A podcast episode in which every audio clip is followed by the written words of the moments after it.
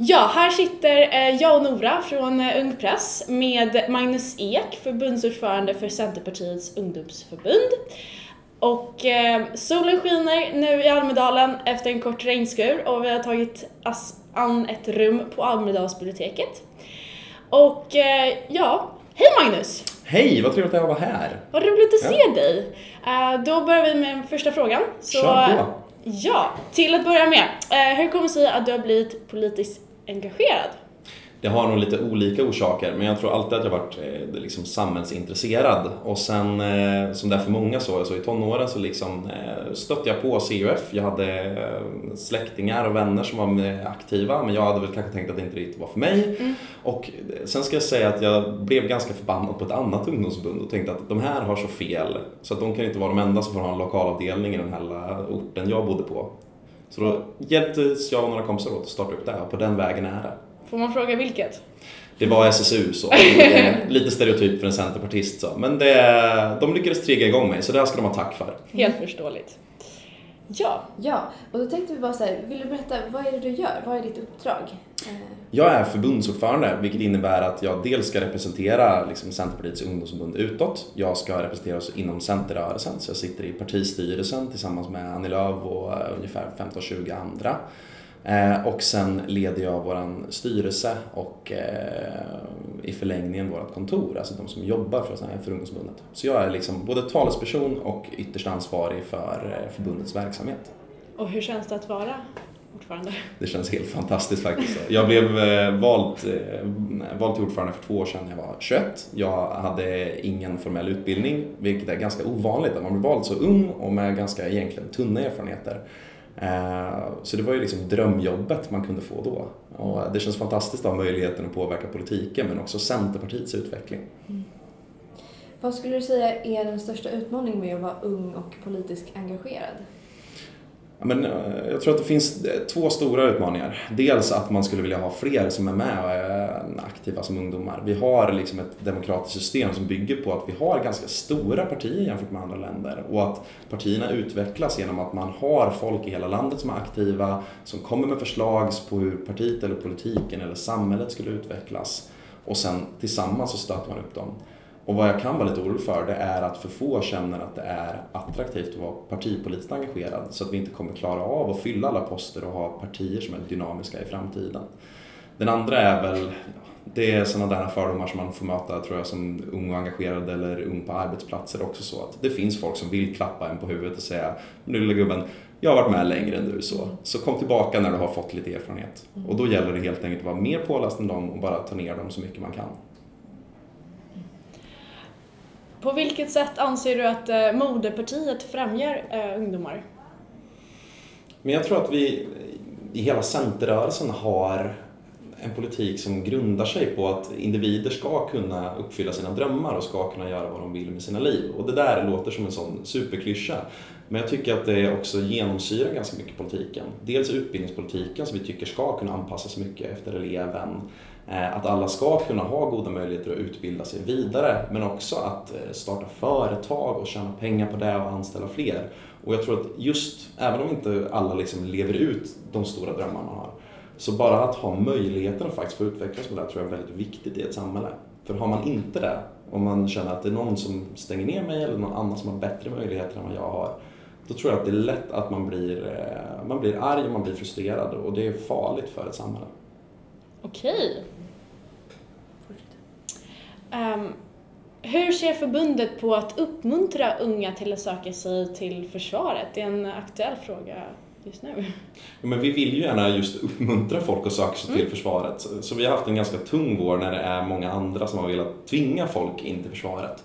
Och eh, det beror dels på att vi inte tycker att det ska vara nödvändigt. Det är inte så att ett modernt försvar bygger på att man har hundratusentals eh, lätt utbildade soldater med varsitt repetergevär. Utan det är ett högteknologiskt försvar som ska kunna mobiliseras snabbt och uppfylla sina uppgifter. Och vi har saknat en del i rekryteringen, men det har också berott på att det har varit för dåliga villkor att bli eh, det har varit för dåliga villkor som anställd i försvaret. Så. Den genomsnittssoldaten i Sverige tjänar mindre än en bärplockare eller en diskplockare gör. Och det visar på att någonting är ändå fel när vi tänker att det här ska vara för välutbildade människor som ska försvara landet och demokratin. Så där hade vi hellre velat jobba med hur man kan dels ge bättre villkor och locka folk, men också ta hand om de som faller bort i processen. För att eh, drygt 20 000 ungdomar har sagt de senaste åren att de skulle kunna tänka sig att göra värnplikten, att de vill göra det. Men sen faller 90 procent av dem bort fram tills utbildning startar. Så. Och där finns det fler som man skulle kunna, om man är rappare från försvarssidan och från rekryteringsmyndigheten, så skulle man kunna fånga upp fler. Mm. Ganska långt svar, men mm. grunden är vi vill inte tvinga folk utan vi vill locka folk just nu. Mm. mm. Eh, men nu när vi är inne på det här med att det är så många unga går och tänker på vad man vill utbilda sig till och vad man vill vara på för arbetsplats i framtiden. Eh, det är många som eh, känner att det är svårt att ta sig in på arbetsmarknaden och att det många gånger kräver flera års erfarenhet eh, för att få jobb någonstans eh, som ung då. Eh, vad, vad ser ni för lösning på just det här problemet? Men det finns flera lösningar även där. Så den första biten, det är helt enkelt att se till att det skapas fler jobb så. Att det finns fler som kan anställa människor. För att en, en anställning skapas när någon har ett jobb som behöver utföras och man har resurserna att betala för att någon annan ska vilja utföra det här jobbet. Så. Och då behöver det startas fler företag och de behöver ha bättre villkor för att driva det och anställa nya. Men så tror jag också att vi måste tänka mer på att man faktiskt kan ta företagarvägen in på arbetsmarknaden. Eh, och jag tycker väldigt mycket om ett eh, centerförslag som finns där som eh, kallas för ingångsföretag. Och det innebär att man med platt skatt och minimalt pappersarbete och byråkrati kan driva ett litet enmansföretag. Så. Och det skulle kunna vara just det här första steget man tar in. Och när man har börjat jobba med sin affärsidé och går det bra så kan man sen ombilda det till ett vanligt företag. Men så att om man står då långt från arbetsmarknaden om man är ung och man har en affär som man vill in men har svårt att hitta någon som vill anställa en så borde man också kunna ta företagarvägen in på arbetsmarknaden.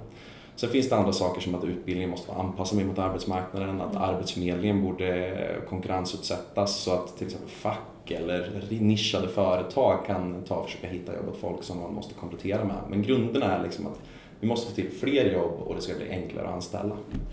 Och eh, det här med enkla jobb, vad, eh, är det en lösning som du som ni kan tänka er? Jag tror absolut det är så. Alltså just begreppet enkla jobb tror jag, jag tror inte vi kommer använda det mycket till och jag tror att det är väldigt lätt att man får fel eh, tanke på det. Jag som har jobbat på ett av de här enkla jobben, alltså ett jobb som inte kräver någon högre utbildning när man kan gå in och eh, arbeta. Det kan jag säga att så här, det var inte alltid lätt att jobba så. För min del så var det en pallfabrik i Östergötland. Jag hade eh, tagit studieuppehåll, jag behövde ha en inkomst och tack och lov så kunde jag snabbt gå in på ett jobb som inte krävde någon utbildning.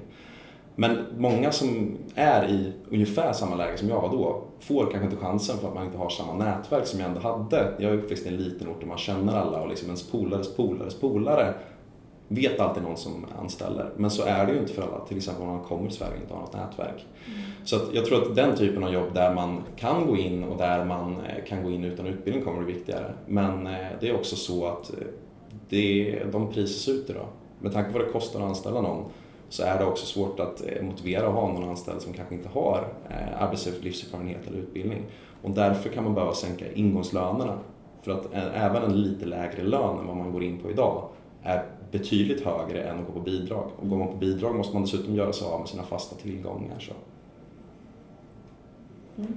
Även där är det lite långt svar kan jag säga. Men det är, ja, mer enkla jobb behövs men jag tror kanske inte ska kalla dem för enkla jobb. Mm. Eh, och varför anser du att just ert eh, förbund är det bästa ungdomsförbundet för unga.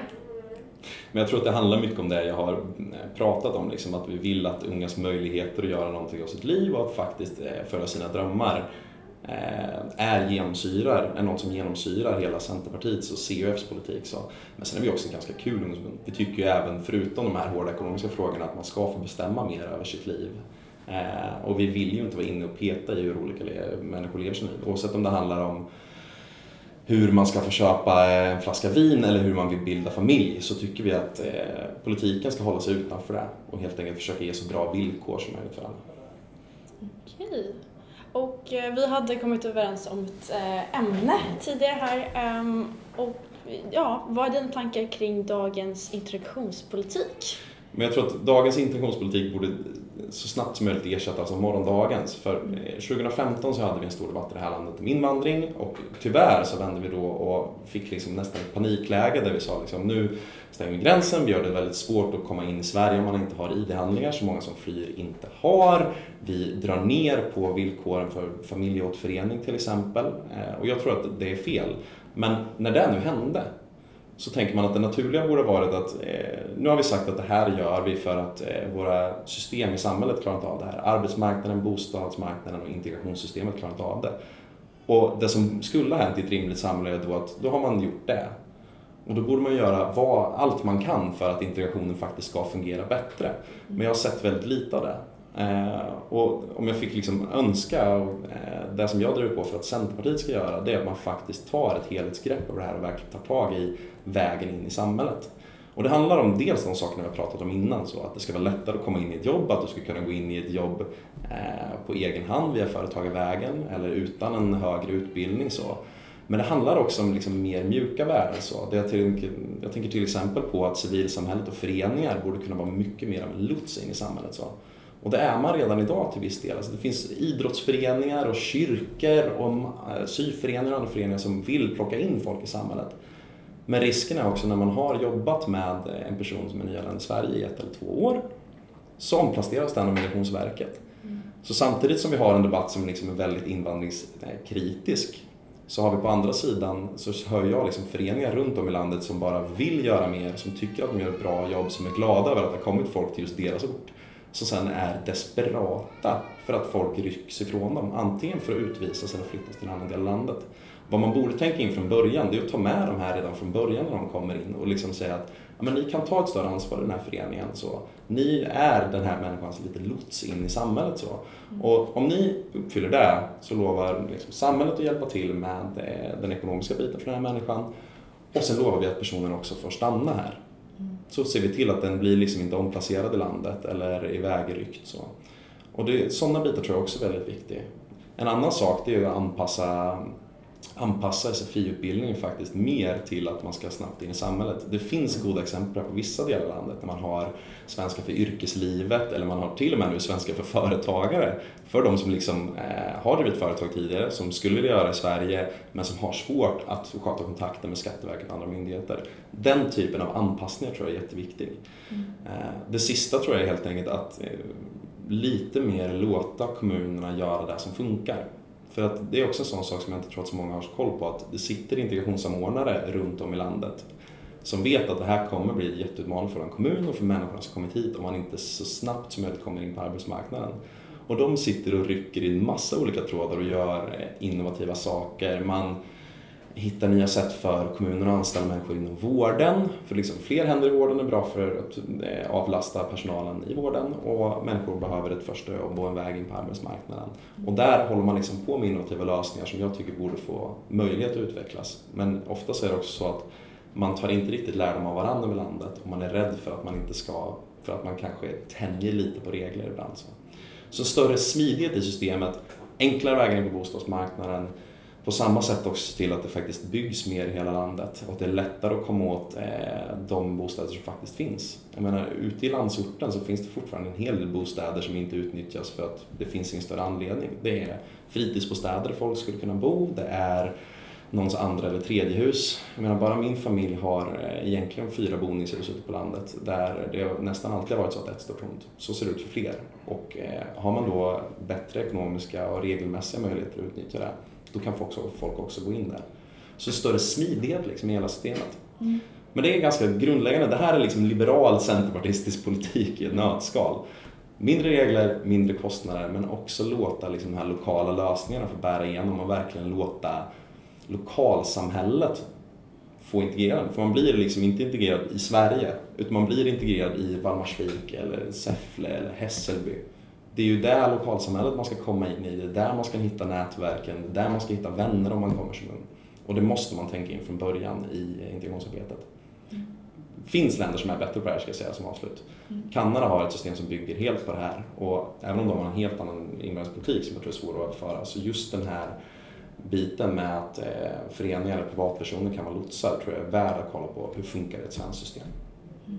Ur ett ekonomiskt perspektiv, hur, eh, hur stor budget kan läggas på att integrera just ungdomar i Sverige? Så vad man får se där, det är ju, eh, det är att det här är en framtidsinvestering. Så. Eh, faktiskt så är det ju, har det kostat samhället mer att utbilda dig än vad det förmodligen gör att eh, få in någon som kommer hit som 15-åring. Mm. Så att rent krasst, om man får vara så krasst cyniskt ekonomiskt så är det inte helt dumt. Men det förutsätter ju också att man faktiskt klarar skolan och att man sen kommer ut i arbetslivet. Eh, och det är det som är grejen, att eh, vi är ett så pass rikt land att vi har råd med att eh, ta en stor kostnad för integration. Vi har eh, en demografisk utmaning där folk blir äldre som gör att vi behöver liksom fler människor som jobbar. Den investeringen har vi råd att ta. Men det är klart att det är skönare om, eh, om det tar liksom kortare tid att komma in i samhället. Så att det är kortare tid som man lever på bidrag och längre tid som man faktiskt arbetar och får bidra själv. Eh, så det handlar inte så mycket om, har vi råd med det här eller inte? Utan hur smart vill vi jobba och hur mycket vill vi tjäna på invandringen? Och jag tror att det är där vi ska ha fokus mer på. Det är inte så att vi ska säga att vi inte ska jobba med integration för att vi inte ska ha en invandring. Det är också en moralisk rättighet tycker jag, att kunna säga att folk ska ha rätt att fly från krig och förtryck. Och jag tycker i grunden att folk ska ha rätt att bosätta sig var de vill i världen. Riktigt där är det inte idag, men det är det som ska vara riktningen vi rör oss i snarare än tvärtom. Mm. Så invandringen och integrationspolitiken är något som ni, en fråga som ni kommer driva eh, fram till valet 2018? Eh, kan jag tänka mig. Eh, finns det någon annan fråga som eh, ni också kommer lägga mycket fokus på, som vi kan se framöver? Jag kan säga att det hoppas jag verkligen och jag uppfattar också att Centern faktiskt jobbar med just de här smarta lösningarna hela tiden. Mm. annars så är det ju självklart så att vi har andra samhällsutmaningar. Så vi har pratat väldigt mycket ekonomi och företagande, vi har pratat integration, men en stor bit är ju att klara miljöutmaningen och klimatutmaningen. Dels globalt men också i Sverige. Och Sverige tycker jag ska vara ett föregångsland, vi är ett föregångsland. Men nu har vi tagit faktiskt ganska enkla bitar av klimatomställningen. Vi har, liksom, vi har fasat ut villaolja, vi har tagit lite små vinster, folk har börjat tänka miljömässigt. Nu har vi transporterna och den tunga industrin som vi skulle behöva ställa om. så. Och vad jag skulle önska det är att samhället eh, faktiskt tar, två, tar ett ansvar i att eh, gå in och tillsammans med företag och fackföreningar kolla på forsknings och utvecklingsprogram som gör dels att basindustrin och de stora eh, exportföretagen klarar av att bli utan utsläpp. Men också att vi får fram eh, hållbara drivmedel för det kommer vara avgörande dels för att industriföretagen ska klara det men också för att vi ska klara persontransporterna och godstransporterna och bli utan nettoutsläpp till 2045. Någonting som alla riksdagspartierna är eniga om. Mm. Och klarar vi det så kommer vi också liksom visa vägen för resten av världen. Alltså, jag tror att vi ibland underskattar vilken signalverkan det har när eh, vissa föregångsländer visar att det går att, föregångsländer som Sverige visar att det går att förena minskade utsläpp och ekonomisk tillväxt. Och det är precis det vi ska fortsätta göra. Och där tror jag att Centern har en jätteviktig roll att spela i att vara just den här liberala grannrösten. Mm. Ja, vi förstår att du har mycket att göra nu eh, idag. Det är Centerpartiets dag och det är mycket som ska hinnas med. Så att avslutningsvis, vad är ditt bästa Almedalen-tips? Mitt bästa Almedalen-tips är helt enkelt eh, stressa inte runt för mycket utan kolla in och gå på det som är allra roligast så och sen ta det tid för mötena. Så. Mm. Eh, och har du kul så kommer du också upptäcka att jag har haft kul tillsammans med väldigt intressanta människor. Mm. Eh, det, det är egentligen det enda Almedalstipset jag har. Mm. Sov lite också. Mm. Kommer ge, ni kommer tacka er själva i veckan. Ja. Tack Magnus! Tack Bra. så mycket. så, super!